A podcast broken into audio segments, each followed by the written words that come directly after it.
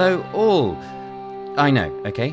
I know our regular fortnightly schedule has gone a little bit out of whack lately. Specials about trees, curlews, viruses, high speed rail links, episodes about stately homes which are split into three. And now this.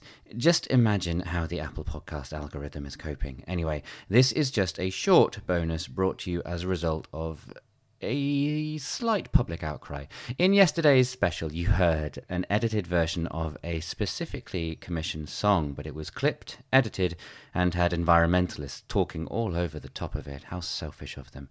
Anyway, the song's composer, Bella Hardy, is currently in lockdown right in the middle of the Peak District in Edale in the shadow of Kinder Scout, providing her with an opportunity of daily exercise that whisks her right up into the mountains to compose and to mutter into a microphone for me when I suggest we release the song in full length on this podcast. So, here, with the uninterrupted world premiere of her new song Curlew and a few additional sleeve notes, this is Trees a Crowd and this is Bella Hardy.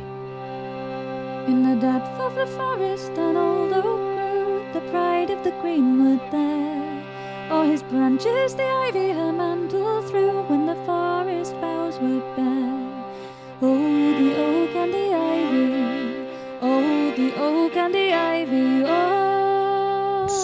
quarter past six in the evening now. It's actually still a little bit light for this, but oh, you may have heard that. That was a curlew. They're a wonderful bird, the curlew. Um, I I remember I must have seen them when I was younger, but I remember being a teenager really when I noticed for the first time the fantastic long beak of the curlew. But I'd never researched them until I was asked to write this song, and I learnt so much. I learnt about their name, the messengers. Uh, I believe it comes from to run, I think in French. I'm afraid I, I learn things in research and forget them very quickly, but the sentiment remains in the song. And this song was called Messenger when I started it, and because I didn't use the word curlew in the song, I changed it back to curlew so it was clear what it was about. But the, the messengers feature very prevalently, and that was in my head really as the, the starting point of the song this idea that they were messengers. And then I was up on top of Kinder just the week before Easter I was in the middle of the Kinder Plateau at the 590 trig. Uh, there's a, a white trig point right in the middle of the of Kinder up there, and I was walking back towards the valley, towards the village, and I saw a white hare.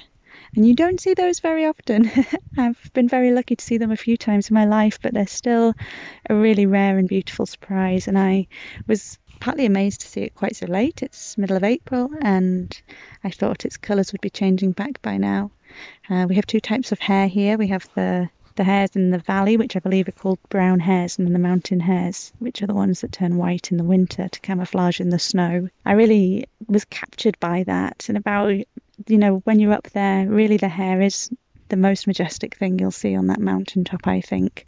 The white against those browns and blacks. There's real magic on the moorland at any time, but especially at the moment while it's completely empty. I've not seen anybody else up there, and I, I feel very blessed to have that space. Uh, I used the word hushing in the song, but there is a real sense of kind of hushed, almost like the mountain is breathing, uh, as if it's sleeping.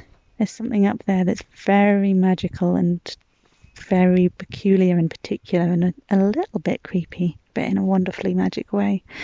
So i wanted to kind of gather that into the into the song. And this idea of the messenger really tied in with the the hare in the mountain king. When i wrote the words for the song i wrote a full a4 page of uh, story really about the hare in the mountain king and uh, uh, the messengers returning, and the fact that you know the white hare will turn brown again soon, and his reign will be over, just like the season is over, and it um, he will kind of go into hiding almost, and you won't see him, and then just in the same way, the messengers will go back to their salt and the sand, back to the sea in July, and the summer will be here, and the tourists will be here, and the people will be back. And for a while, that magical kingdom won't really be there in the same way. It'll be um, taken over by us. But then, sure enough, again, it'll get colder and it'll scare away the humans, the cold, and the Mountain King will return to his throne, and the messengers will come back in January, February. So there was that whole page, but as a songwriter, one of the crafts is to trim the fat, is to take something that can be quite wordy, and for me it tends to get a little bit Victorian. Sometimes it gets a bit King Arthur, and I trim the fat back and I try and get the essence of the song through the music and through the minimal use of the words to to capture that feeling. And hopefully in Curlew, I've captured the Curlew's world. I've captured my world when I'm up on top of Kinder. And I've brought a little bit of Edale to you during this time. So thank you for listening to the song.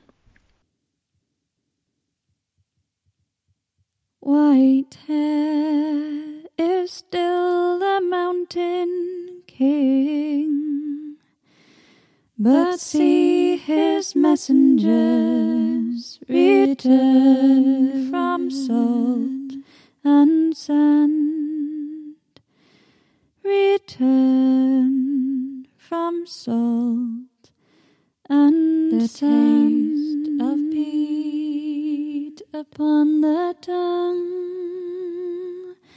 The gritstone is a thing within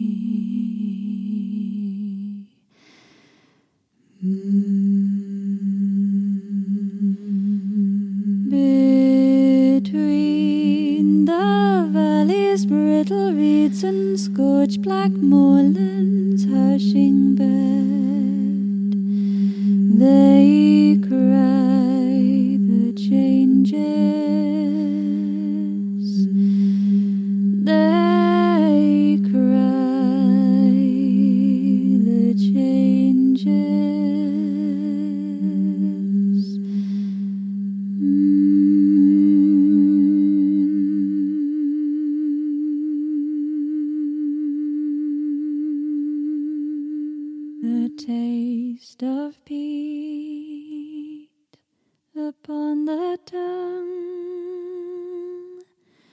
the gritstone